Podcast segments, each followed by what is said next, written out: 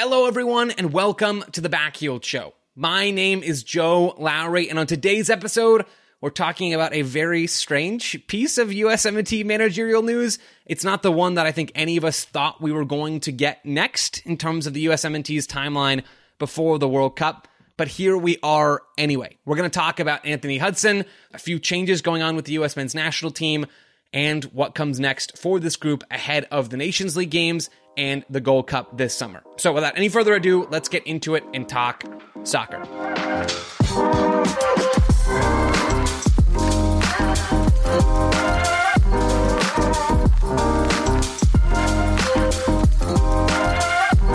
All right, folks, earlier today, the U.S. men's national team and U.S. soccer announced that USMNT assistant coach BJ Callaghan is taking over for Anthony Hudson as the assistant manager of the team ahead of the Nations League finals and the Gold Cup. Anthony Hudson has left to accept another opportunity. That was according to US Soccer. The Athletic then later reported that Anthony Hudson is leaving for a job in the Persian Gulf. It's going to be in the Middle East somewhere. What that club is or what that job is, no one seems to know or at least be able to speak about at this point.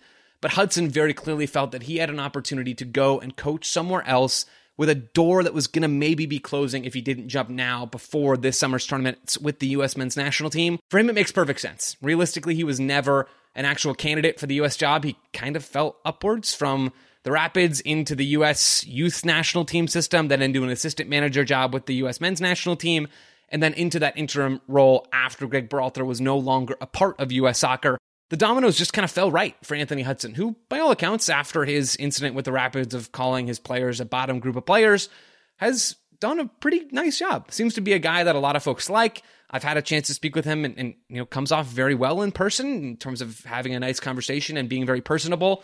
That doesn't make you a perfect or even a good coach, but Anthony Hudson is no longer the interim manager for the US. He's got a job somewhere in the Persian Gulf. It makes sense for him. All of this adds up.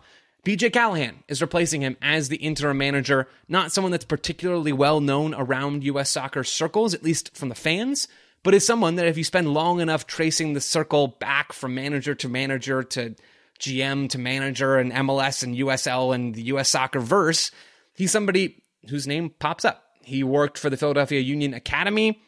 He was involved with the Union for quite some time, then stepped up to the U.S. men's national team and was brought into the staff by Greg Berhalter back in 2018. He's been an assistant with the team since that point, was at the World Cup with the U.S. men's national team. He's someone that players know and have spent time around and are comfortable with. But really, you know, not to disparage BJ Callaghan here, he's not the most important person in all of this. The most important person is who's going to fill his shoes once the U.S. men's national team actually hires a manager. Once U.S. soccer sporting director Matt Crocker hires a full time manager.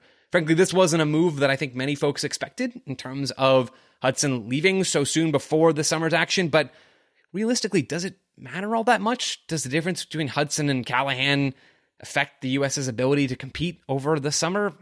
I don't think so, right? Anthony Hudson doesn't seem to be a fantastic coach, and BJ Callaghan is not a, a, legendary coach either.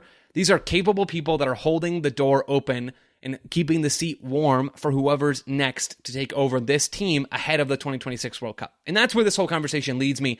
It's not really ultimately that critical if Hudson's involved with the U.S. or not, if BJ Callaghan is involved with the U.S. or not.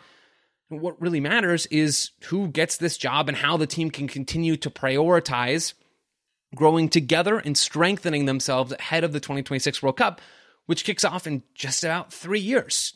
Every day that a permanent manager is not involved with this team, the U.S. lose a little bit of daylight. Every day that a permanent manager is not coaching this group, the U.S. miss out on some opportunity. Now, how large or small that opportunity is, you can argue about all day long. How much do managers really matter? You know, how much does any of this really matter? Those are all fair questions, but the reality is the U.S. aren't in their final form right now. They don't have everyone involved who's going to be involved by the time the 2026 World Cup comes around. And to an extent, that's expected, right, as you transition from one cycle to the next. But to be this far removed from the 2022 World Cup, for it to have taken so long to find a sporting director who, let's be clear, is not even full time with the U.S. Soccer Federation and won't be until the beginning of August, this feels like a waste. It kind of feels like they're stringing folks along until they can finally find out who's the right person for this job. The interview process is taking time. They've made multiple hires since the World Cup but just not the U.S. men's national team manager. It feels like they're sort of treading water until they can finally find the right person, and it's taking a long time. It's going to be an interim manager, BJ Callaghan, it certainly seems like, who's going to be leading this group at the Nations League, which is two valuable games against high quality CONCACAF opposition. And it's going to be BJ Callaghan who works with a larger group of the player pool at the Gold Cup. It's not going to be the new manager, according to reports and according to what US Soccer is saying. It's not going to be the new manager who's leading the group at these competitions. The new manager is not going to get to work with a larger portion of the player pool at the Gold Cup. They're not going to get to be in camp with this team this summer. With only so many opportunities between now and the World Cup, it's it's a waste. It really is, and it's frustrating. And I can understand wanting to get to the end of the European season. We're pretty much there right now. I don't know what's really preventing US soccer from having an ideal candidate, identifying that person, talking with them, having that conversation already, getting into the summer, making the move, and bringing them in, at least for the Gold Cup, as they continue to prepare for a big, big moment for this group and the soccer in this country in 2026. So we'll see what happens with the USMNT's managerial position. There was, again, a bit of flux that no one really expected, but it is a reminder that US soccer still hasn't pulled the trigger on finding an actual coach for this team ahead of the next World Cup, and the clock is ticking. It's been ticking for a while now, and it will continue to tick seemingly at least until sometime in July or August. We'll see if there are any other big unexpected changes between now and then. That's it for this episode of the Backheeled Show. If you enjoyed, you can scroll up or down here in the Backheeled Show feed for more American soccer content, or you can follow us on Twitter at Backheeled or check out backheeled.com and subscribe to support our independent soccer coverage. For now, we'll talk to you again real soon.